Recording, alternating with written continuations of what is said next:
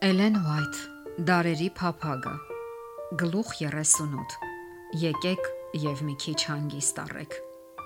Իրենց ավետարանչական շրջագայությունից վերադառնալով առաքյալները Հիսուսի մոտ ժողովվեցին եւ պատմեցին նրան բոլորը ինչ որ արել էին, ինչ որ սովորեցրել էին։ Եվ նա ասաց նրանց. Դուք առանձին անապատ տեղ եկեք եւ մի քիչ հանգիստ առեք, որովհետեւ եկող եւ գնացողները շատ էին եւ հաց ուտելու ժամանակ էլ չունեին։ Աշակերտները եկան Հիսուսի մոտ եւ ամեն բան պատմեցին նրան։ Նրանք այնքան սերտ էին կապված նրա հետ, որ անկաշկանդ սկսեցին պատմել նրան իրենց հաջողված եւ անհաջող փորձերի մասին, այն ուրախությունների մասին, որ զգացել էին իրենց աշխատանքի արդյունքը տեսնելով, եւ այն վշտերի մասին, որ ունեցել էին իրենց անհաջողությունների, սխալների եւ թուլությունների պատճառով Որպես ավետարանիչներ նրանք սխալներ էին թույլ տվել իրենց առաջին աշխատանքի ընթացքում, եւ երբ նրանք անկեղծորեն պատմեցին Քրիստոսին իրենց փորձերի մասին, նա տեսավ, որ նրանք դեռ շատ բան ունեն սովորելու։ Նա տեսավ նաև, որ նրանք շատ են հոգնել իրենց աշխատանքից եւ հանգստի կարիք ունեն։ Բայց այնտեղ, որտեղ նրանք գտնվում էին, հնարավորություն չկար առանձնանալու, որովհետև եկող եւ գնացողները շատ էին եւ հաց ուտելու ժամանակ էլ չունեին։ Ժողովուրդը հավաքվում էր Քրիստոսի շուրջը, ապակինվելու եւ նրա խոսքերը լսելու բուրըն ցանկությամբ։ Շատերը նրա մեջ տեսնելով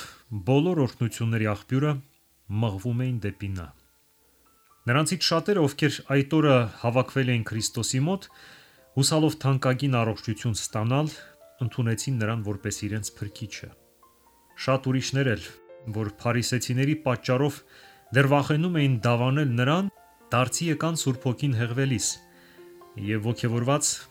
քահանաների եւ իշխանավորների արչեւ հրճակեցին նրան որպես Աստծո որդի։ Բայց հիմա Քրիստոսը կարիք էր զգում առանձնանալու իր աշակերտների հետ, որովհետև շատ բան ուներ նրանց ասելու։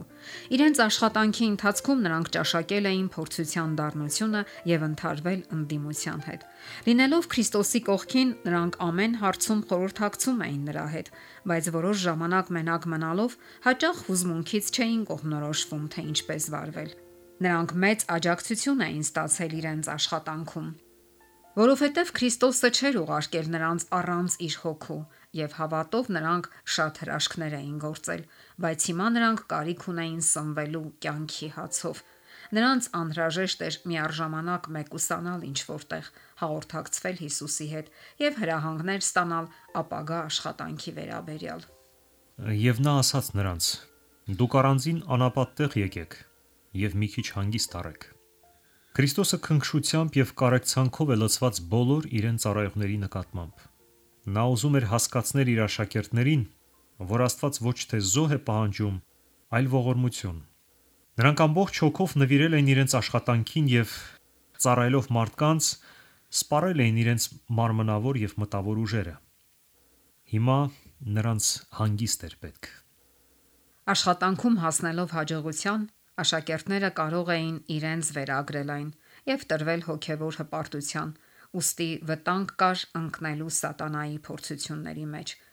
Հսկայական աշխատանք էր սպասվում նրանց, եւ ամենից առաջ նրանք պետք է սովորեին, որ իրենց ուժը ոչ թե իրենց, այլ Աստծո մեջ է։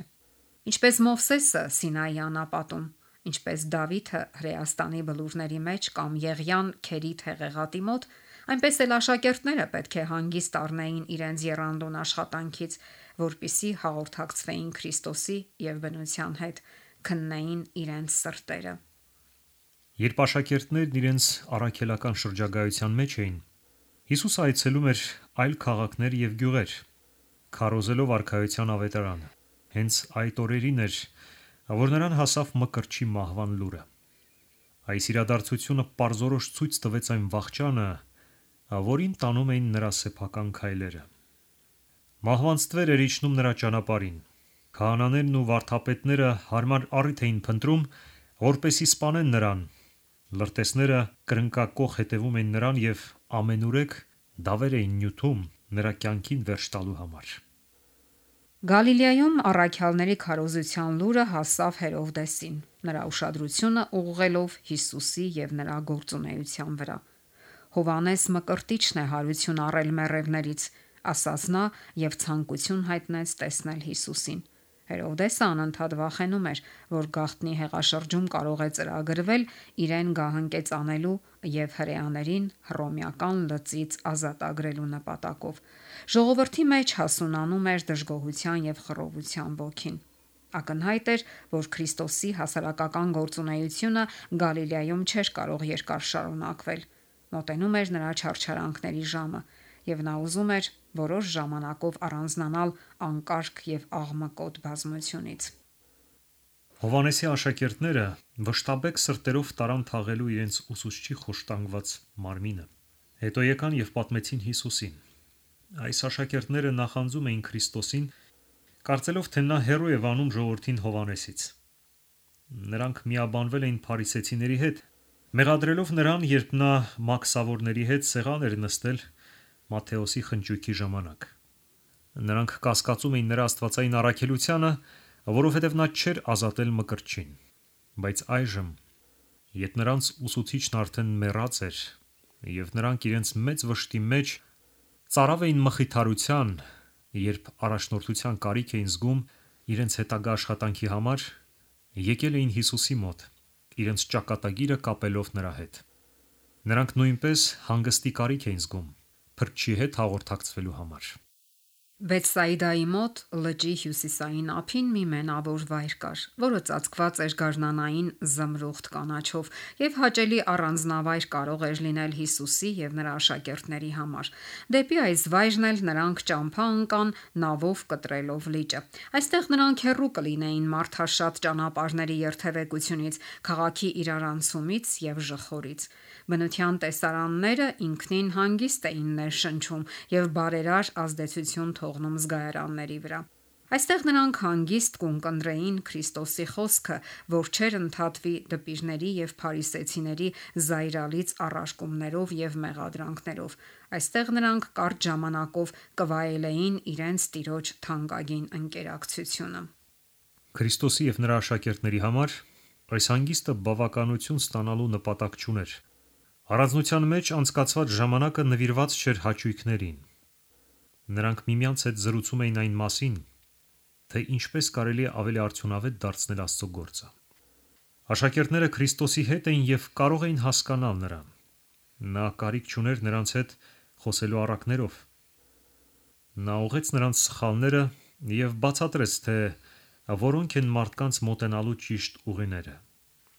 Նա ել ավելի հստակ ներկայացրեց նրանց աստվածային ճշմարտության թանկարժեք գանձերը։ Նրանք կենարար ուժ ստացան աստվածային զորությունից եւ ոգեշնչվեցին հույսով ու արիությամբ։ Թեև Հիսուսը կարող էր հրաշքներ գործել եւ իր աշակերտներին հրաշքներ գործելու զորությամբ օժտել, բայց իր հոգնած ծառաներին պատվիրեց գնալ մի առանձին տեղ եւ հանգստանալ։ Երբ նա ասաց, որ հունցքն առատ է, իսկ մշակները քիչ, Նա չէր ուզում պնդել, որ իր աշակերտները անդադար աշխատեն, բայց ասաց. Արդ աղաչեցեք հնձի տիրոջը, որ մշակներ հանի իր հունձի մեջ։ Աստված ամեն մարդու աշխատանք է տվել նրա կարողությունների համաձայն, եւ նա չէր ծանրաբեռնի մի քանիսին պարտականություններով, իսկ մյուսներին թողներ առանց բեռի, առանց հոգու ծանր աշխատանքի։ Քրիստոսի կարեկից խոսքերն այսօր էլ նույնքան հաստատապես են ուղված իր цаրեղներին, որքան այն ժամանակ, երբ ասվեցին աշակերտներին. Դուք առանձին եկեք եւ մի քիչ հանգիստ արեք, ասում է նա նրանց, ովքեր հոգնած են եւ ուժասպառ։ Խելամիտ չի անընդհատ լարված աշխատանքի եւ հուզմունքի մեջ լինել նույնիսկ մարդկանց հոգեվոր պահանջներին ծառայելիս, որովհետև այդպես անուշադրության է մատնվում անձնական բարեպաշտությունը եւ գերծանրաբեռնվում են մտավոր հոգևոր եւ մարմնավոր կարողությունները։ Քրիստոսի աշակերտներից պահանջվում է անznորացություն եւ զոհաբերություն, բայց նրանք միաժամանակ պետք է նաեւ խնայեն իրենց, որովհետեւ գերլարվածության դեպքում սատանան կարող է օգտվել նրանց մարդկային թուլությունից, որից էլ Աստծո գործը կտուժի։ Վարդապետները կարծում էին, թե կրոնի իմաստը անընդհատ անհանգիստ գործունեության մեջ է։ Նրանք արտաքին ձևականություններով ցանկանում էին ցուցադրել իրենց գերազանց բարեպաշտությունը։ Այդ կերպ նրանք բաժանեցին իրենց Աստծուց եւ ընկան ինքնավստահության մեջ։ Այսօր էլ գոյություն ունի այդ նույն վտանգը։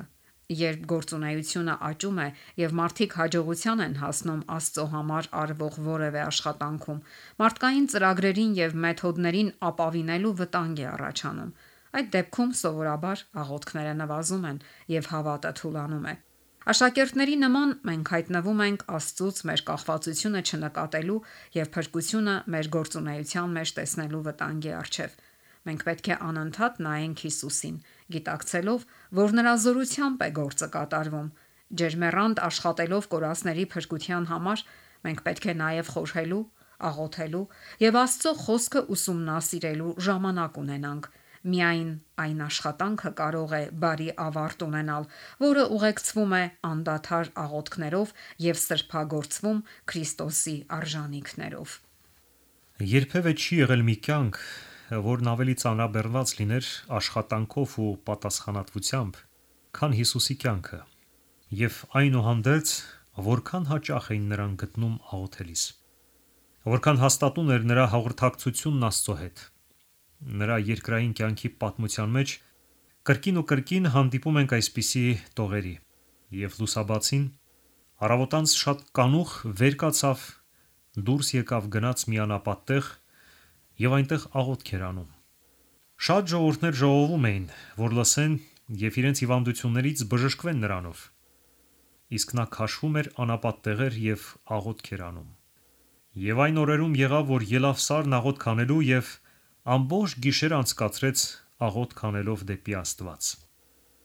Ամբողջապես ուրիշների բարօրությանը նվիրված իր կյանքում Փրկիչը անհրաժեշտ էր համարում հեռանալ մարդաշատ ճանապարհներից եւ իրեն օրեցօր հետևող ամբողից։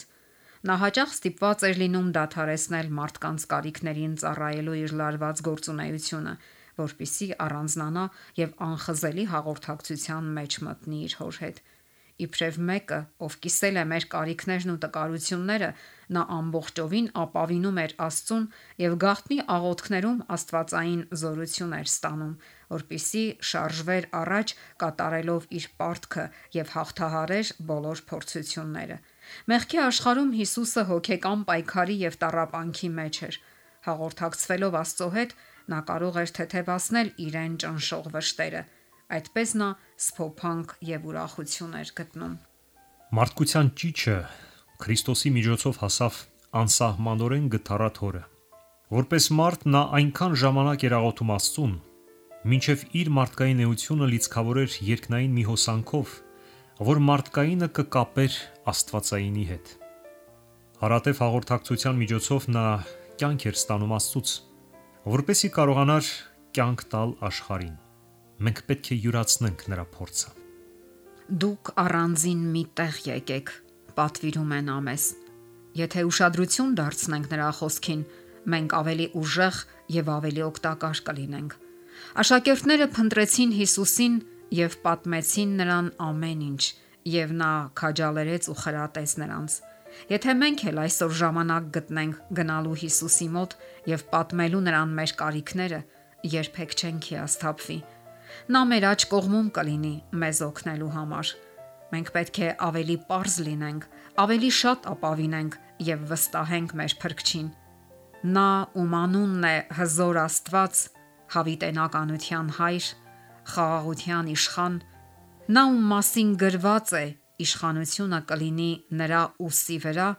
նաև սքանչելի խորհրդական է։ Մեզ առաջարկվում է իմաստություն խնդրել նրանից Նա ամենին տալիս է առատությամբ եւ չի նախատում։ Բոլոր նրանք, ովքեր սովորում են Աստծո դպրոցում, պիտի ապրեն այնպիսի կյանքով, որը ներդաշնակ չէ այս աշխարհի եւ նրա սովորությունների կամ դրվածքի հետ, եւ ամեն ոք պետք է Աստծո կամքը ճանաչելու իր անձնական փորձն ունենա։ Մենք պետք է անձամբ լսենք մեր սրտի հետ խոսող նրա ձայնը։ Երբ լռում են բոլոր մյուս ձայները, եւ մենք անխոս կանգնում ենք նրա առջև, հոգու լռությունը ավելի པարզորոշ է դարձնում Աստծո ձայնը։ Նա պատվիրում է մեզ. Կանգ առեք եւ ճանաչեք, որ ես եմ Տերը։ Միայն այսպես կարելի է իսկական հանգիստ գտնել։ Եվ սա է ամենաարդյունավետ նախապատրաստությունը բոլոր նրանց համար, ովքեր ծառայում են Աստծուն։ Այն հոգին, որ մարդկային անցուդարձի եւ ամենօրյա լարված գործունեության մեջ այս կերպ է նորոգում իր ուժերը, շրջապատված կլինի լույսի եւ խաղաղության մթնոլորտով։ Աստվածային զորությամբ լցված կյանքի բուրմունքը կհասնի մարդկանց սրտերին։